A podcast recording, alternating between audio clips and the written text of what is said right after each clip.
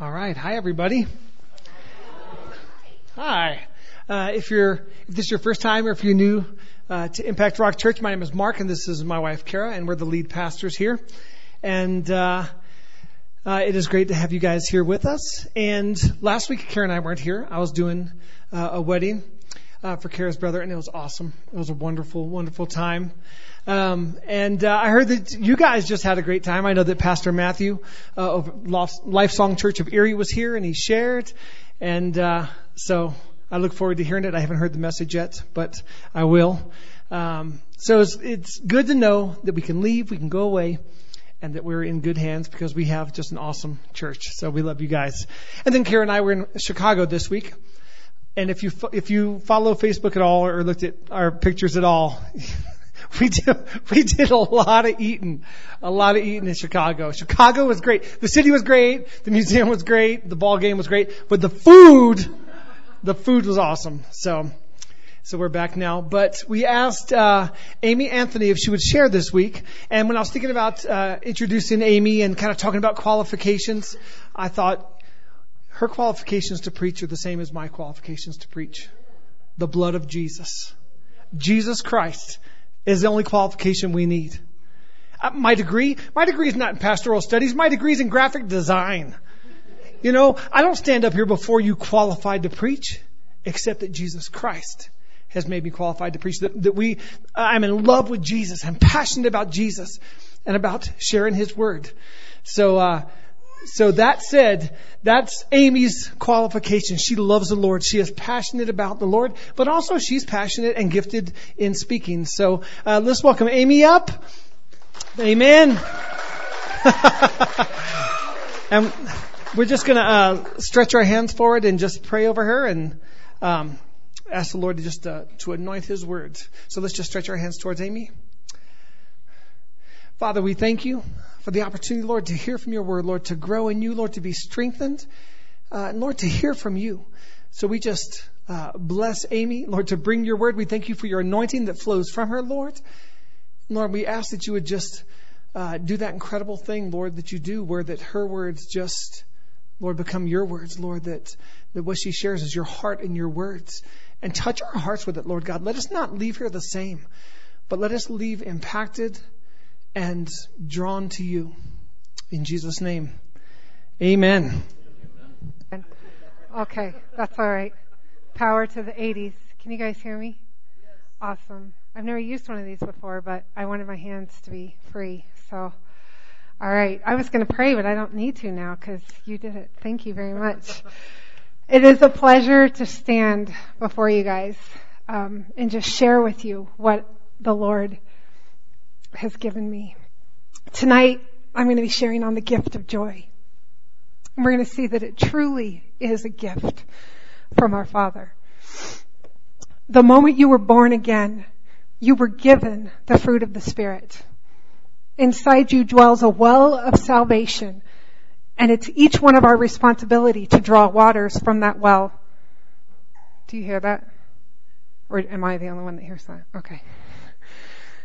The joy of the Lord is found in this well of salvation.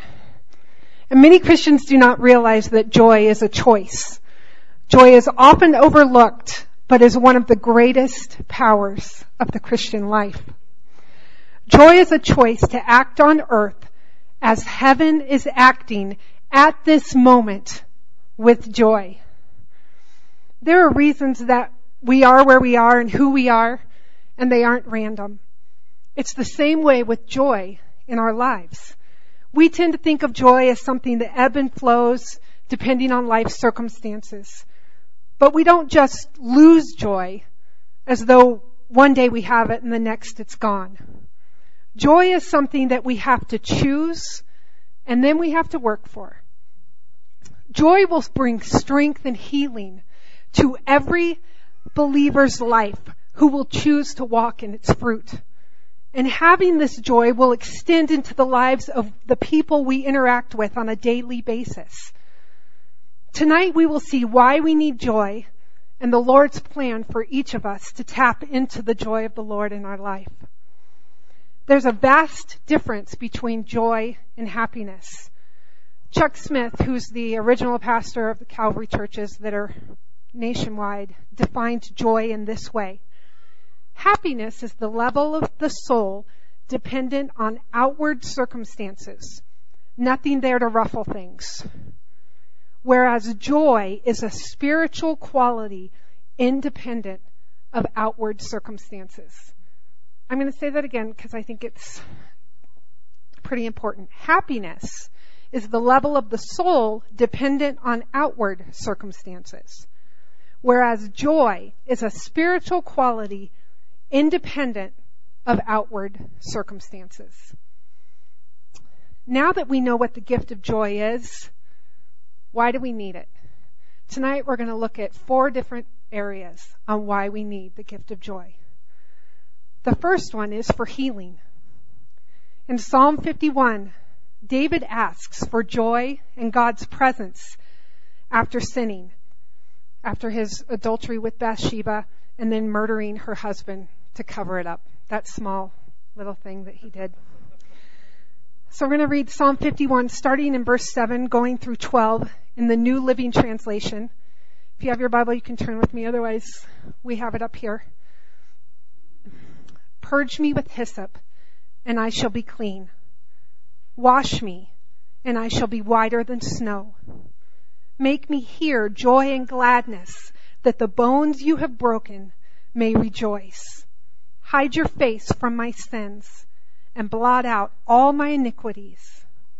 Create in me a clean heart, O God, and renew a steadfast spirit with me. Do not cast me away from your presence, and do not take your Holy Spirit from me. Restore to me the joy of your salvation and uphold me by your generous spirit. David's prayer of repentance is his testimony of brokenness before God.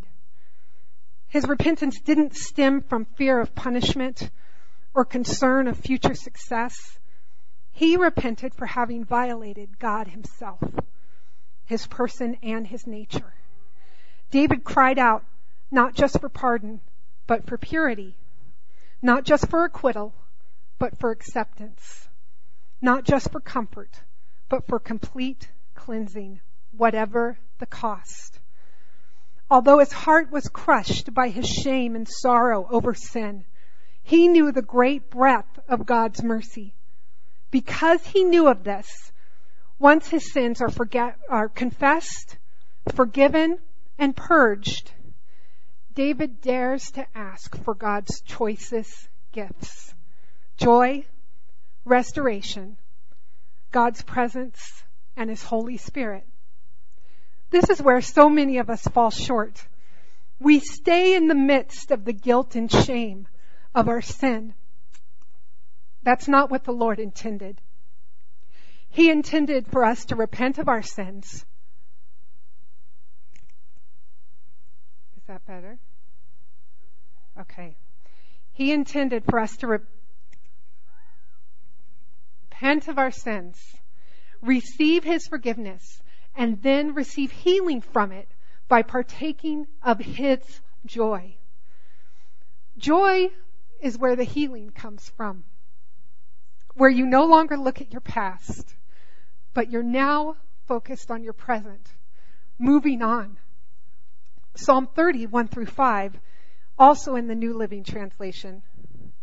Ron, is that, that's better, right? All right. I will exalt you, Lord, for you rescued me. You refused to let my enemies triumph over me. O Lord my God, I cried to you for help and you restored my health. You brought me up from the grave, O Lord. You kept me from falling into the pit of death. Sing to the Lord, all you godly ones. Praise his holy name, for his anger lasts only a moment, but his favor lasts a lifetime. Weeping may last through the night, but joy comes with the morning. In verse 5, joy, which means rena, I don't know if that's really how you say it, but when I look up in the Strongs, I do the best I can. It means a shout of rejoicing, shouting, loud cheering and triumph, singing, Rinna describes the kind of joyful shouting at the time of a great victory. Zephaniah 3:17 says, "The Lord your God in your midst, the mighty one will save. He will rejoice over you with gladness. He will quiet you with his love. He will rejoice over you with singing." This literally says that God will dance over his beloved people with singing or a shout of joy. And Rinna is the word for both singing and joy. I think that's important because when we look and we've read through these scriptures so far, especially Psalm 51 with David, he was in dire straits. He had sinned big time. He had messed up horribly.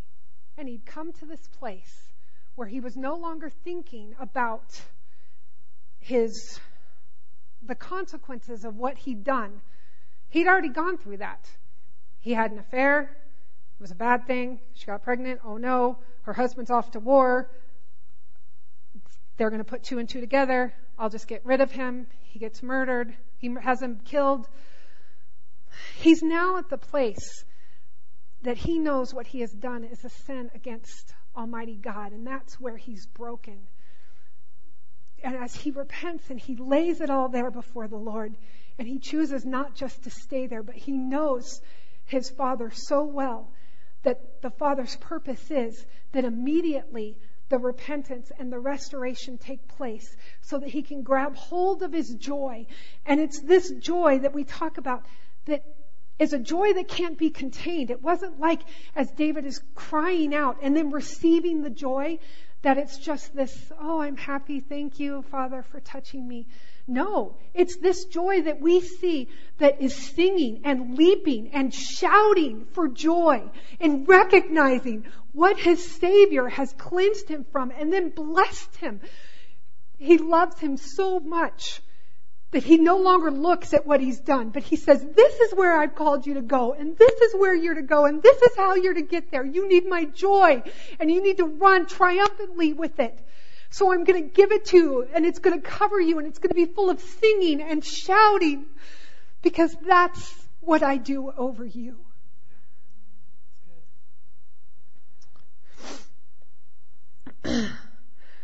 Psalm 34, 4 and 5 says, I prayed to the Lord and he answered me. He freed me from all my fears. Those who look to him for help will be radiant with joy. No shadow of shame will darken their faces. I think one of the reasons that this is so passionate for me is that I've lived it and I've seen firsthand our loving Father move this way in my life. There were several years ago when a lot of bad mistakes, choices, sin put me in a place of being broken, broken hearted, broken relationships, broken relationship with my Lord. And there was a revival going on in Florida and my friend had a word for me, and she said, Amy, if you can just get there, the Lord is going to change your life. And I went. I ended up going a lot, but it was funny because from the moment that I went, strangers would come up to me and say, The Lord has healing for you, and He wants to fill you with His joy. And from that first moment when I just allowed His healing to wash over me and every mistake and every bad decision that I had made, and immediately I felt this joy and this love of the Lord like I've never felt, and I've known Him since I was a little girl. And I knew from that moment on it didn't matter what I'd done, because even if it was five seconds ago, I'd given it to him and he'd taken it and he'd washed it and he remembered it no more. But there was this onslaught of joy. And it didn't just happen once. And it wasn't just this refined joy. It was this stupid, silly, you're going to laugh and not be able to control it and you're going to, it's going to happen in front of all these people who don't know you and it's not going to stop and the service is going to be over and you're going to supposed to have to walk to your car and you won't be able to because I am going to fill you with my joy and you're going to laugh and you're going to cry and it's going to exude out of you. And it happened for weeks and weeks and weeks. So when I stand here and tell you that there is to be, that joy brings healing. I know it for a fact because it's what the Lord did in my life. And I think it's amazing that it's not just that we're supposed to stop at the healing, but then it brings the restoration and it brings the presence of the Lord and it brings the relationship with the Holy Spirit. Not only will joy bring spiritual healing, but it will bring physical healing as well. When you allow joy to rise in your heart, that joy will overflow into your body and set you free.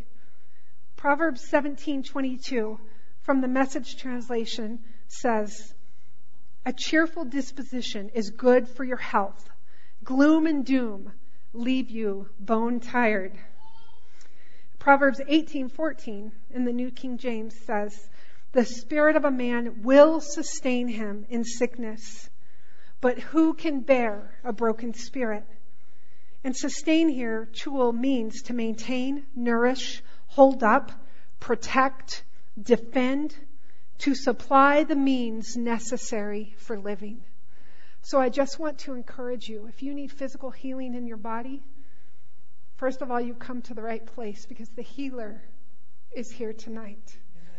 But his joy can bring physical healing to your body. And as far as emotional healing, I think there are some who have been going through a time of sorrow, discouragement, and despair. Life has a way of taking everything out of us, stealing any joy we might have. But God wants to set you free today and fill you with joy as only He can. In John 16, 20 and 22, Jesus said, Most assuredly I say to you that you will weep and lament, but the world will rejoice. And you will be sorrowful, but your sorrow will be turned into joy. Therefore, you now have sorrow, but I will see you again, and your heart will rejoice, and your joy no one will take from you. I think that this is a prophetic word for many of you. You have been overwhelmed with sorrow and grief, some to the point of intense weeping. But God is about to turn your sorrow into joy. You are about to catch a glimpse of Jesus, and your sorrow is going to be turned into joy and nothing will be able to steal that joy from you. Isaiah 60 verse 5 in the NIV says, Then you will look and be radiant. Your heart will throb and swell with joy. The wealth on the seas will be brought to you. To you the riches of the nations will come. Once we've been healed from our past, we still need the joy of the Lord. Joy not only heals us of our past sins and failures, but it sustains us through whatever difficulties and hardships we experience during our present daily walk. So, the gift of joy. Why do we need it? The second reason is to sustain us. In Habakkuk, and I don't really know if that's how you say it. My husband and I had this debate. But I learned the books of the Bible in second grade in the sing-songy way. Habakkuk, Nahum, Habakkuk, Zephaniah, Haggai, Zechariah, Malachi. I have always just said it like that, so it's Habakkuk to me. In Habakkuk, we see how Habakkuk's choice to walk in joy sustained him and brought him from a place of doubt to a place of worship. Habakkuk, just a little background. He lived during one of Judah's most critical periods. His country had fallen from the heights of Josiah's reforms to the depths of violent treatment of its citizens, oppressive measures against the poor, and collapse of their legal system. The world around Judah was at war, and the threat of invasion from the north added to Judah's internal turmoil. So when we look at Habakkuk, there's something I want to point out to you. It's not a long book, three chapters. The difference from the beginning of the book, chapter 1, verses 1 through 4, and the end of the book, chapters 3, verses 17 through 19, is striking. In the first four verses, Habakkuk is overwhelmed by the circumstances all about him. He can think of nothing except the iniquity and the violence he sees among his people. He believes God has left the scene, his words are forgotten, God is nowhere to be found. Let's read Habakkuk 1 1 through 4 in the New Living. How long, O Lord, must I call for help, but you do not listen? Violence is everywhere, I cry, but you do not come to save. Must I forever see these evil deeds? Why must I watch all this misery?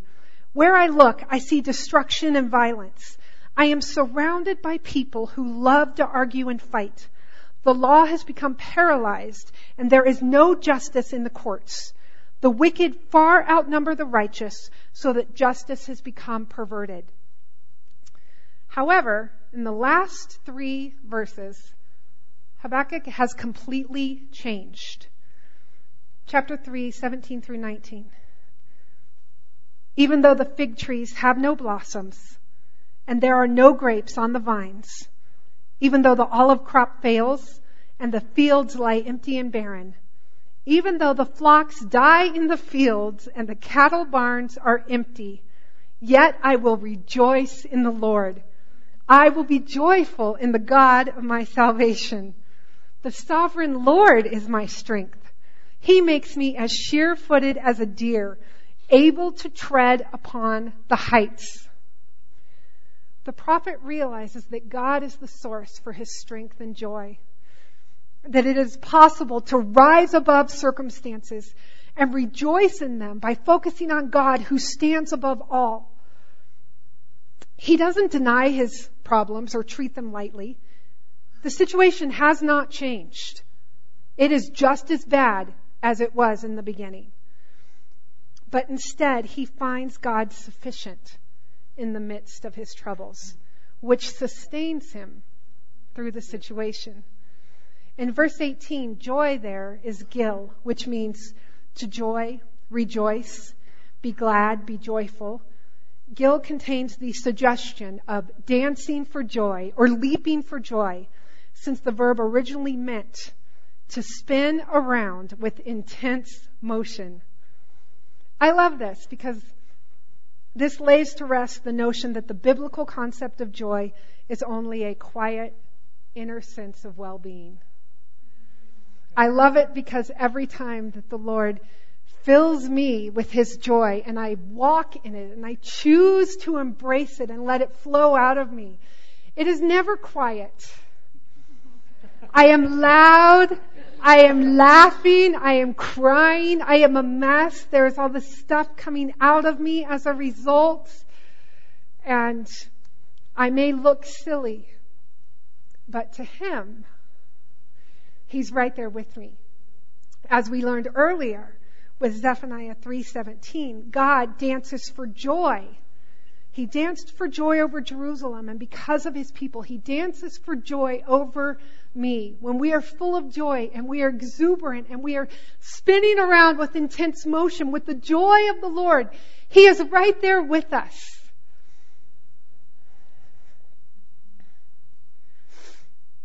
Although everything was wrong in Habakkuk's external world, he is leaping for joy over his fellowship with the Lord, which we see in verse 19, and it's what sustains him through. Nehemiah 8:10 in the New Living Translation says, and Nehemiah continued, Go and celebrate with a feast of rich foods and sweet drinks, and share gifts of food with people who have nothing prepared. This is a sacred day before our Lord. Don't be dejected and sad, for the joy of the Lord is your strength. See, the people had just found out how far away they were from the Lord's commands, that they were not following and doing it right at all. So they were pretty bummed. I'm way over here. The Lord's way over here. How are we ever going to make it over here? They needed to know how to sustain and make it through and come to that place where the Lord wanted them to be. And they could do that with the joy of the Lord sustaining them, being their strength. I'm not always happy about my circumstances. Are you? I find a lot at work. I have a stressful job and things don't go the way that I want. Uh, I found that it was taking a lot of my joy, but I was allowing it to take my joy. Because I, as I said in the beginning, and as we'll continue to see, joy is a gift that we have to choose to receive and we have to choose to walk in it. We have to choose to allow it to heal us, and we have to choose to allow it to sustain us to get through whatever our circumstance is. Paul was in prison when he said in Philippians 4 4, Always be full of joy in the Lord. I say it again, rejoice. I think he'd figured out how to sustain. He's in prison.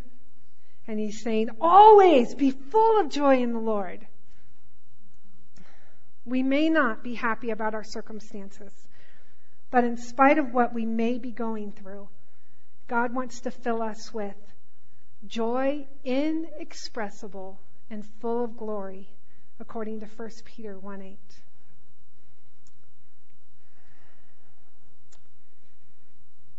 The gift of joy. Why do we need it? The third reason is to bring victory. See, the Lord, I think He's amazing in how He allows us to have this joy so that we can get the healing. The healing that we need to then have the joy to allow us to sustain through our walk with Him. But He doesn't just want us to sustain forever because He's called us to be more than overcomers in Him. So then he says, now you're going to use the gift of joy because you have been sustaining for a really long time. But guess what's coming? The victory.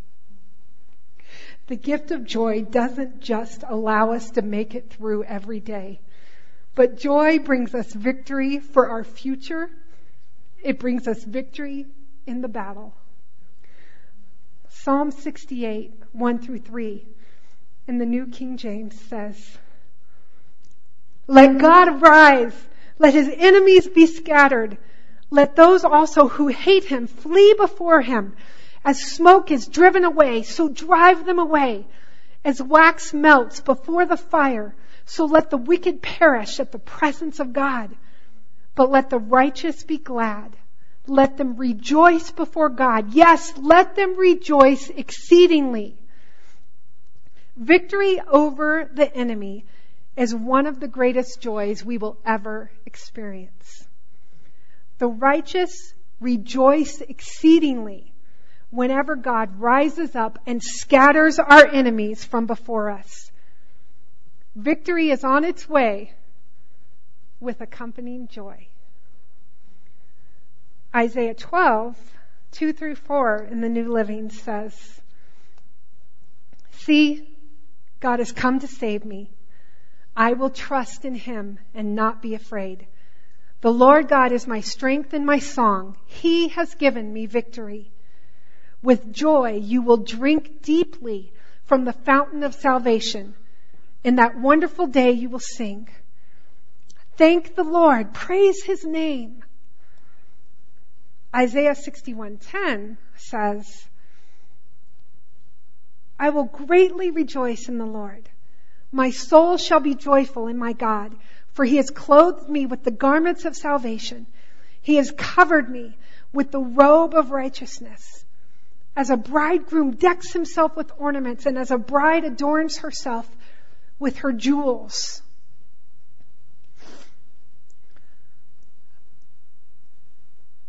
Psalm 28 7 says, The Lord is my strength and shield. I trust him with all my heart. He helps me, and my heart is filled with joy.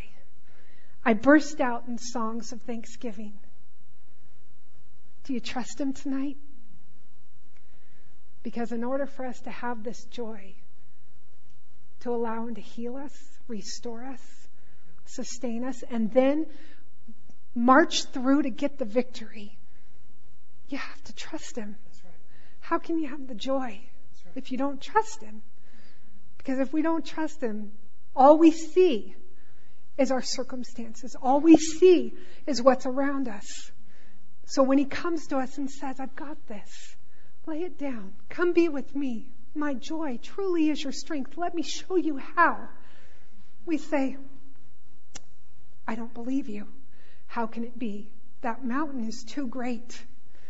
I don't see how you could ever possibly conquer it. But if we trust Him, Habakkuk came to a place of trusting Him, then we can say, All right, you've got it.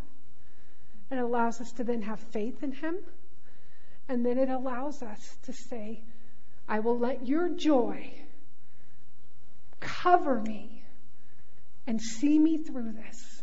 And I will keep my eyes on you and I will not look at what is around me, but I will go forward with your joy and see how you are going to make a way. And these scriptures that we just read, they're so victorious and I just feel like I'm sitting on a horse with a sword in my hand, going forth and conquering.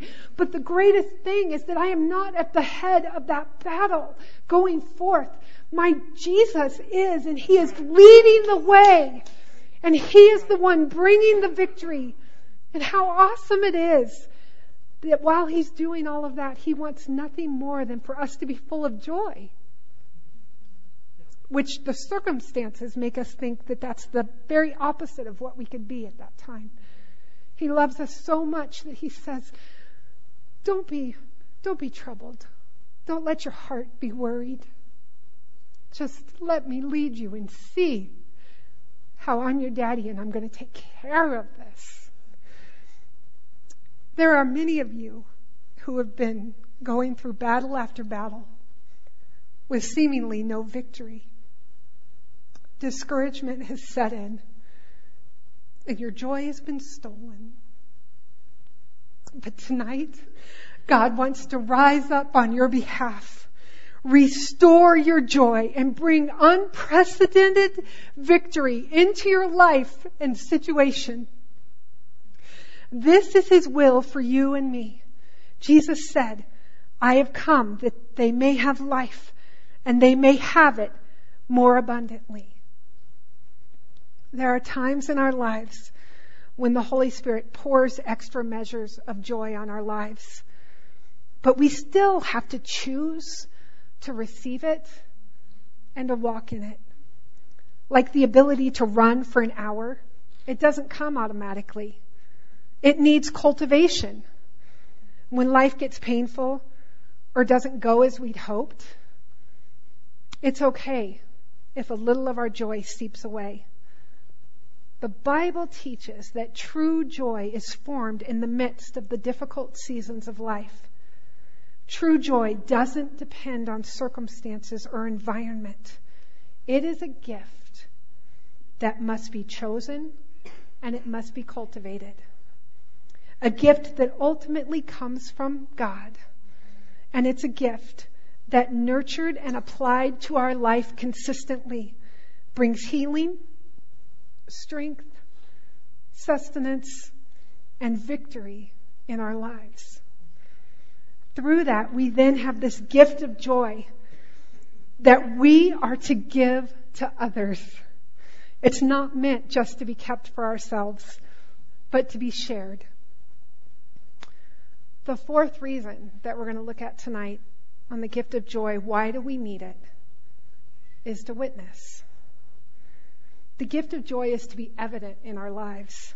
When it is, it's one of the best evangelistic tools you can have. When you choose joy and are cultivating it in your life, others see it and they want to know what's different about you. It's the perfect gateway to sharing the love of Jesus and how it's the joy of your salvation delivered by Him that allows you to walk out a joyous life, especially when it's a healing or sustaining, sustaining time in your life. People see that life isn't easy right then, but somehow the joy of the Lord truly is your strength. Seeing the application in your life, they want to know. They want to know how it is that they can see the circumstances because that's what they're focused on. They can see that life isn't easy gravy right now, but they can see that you have a gift, a countenance that you're walking in that is not happiness because happiness is determined by circumstances, but it's inward and it has nothing to do with the circumstances of your life. Seeing this application in your, life is greater than any words that you could tell them. And it's the joy being transparent in your life that will want them to hear what you have to say. And I think that's amazing because they see it and it's better than any lip service you could ever pay.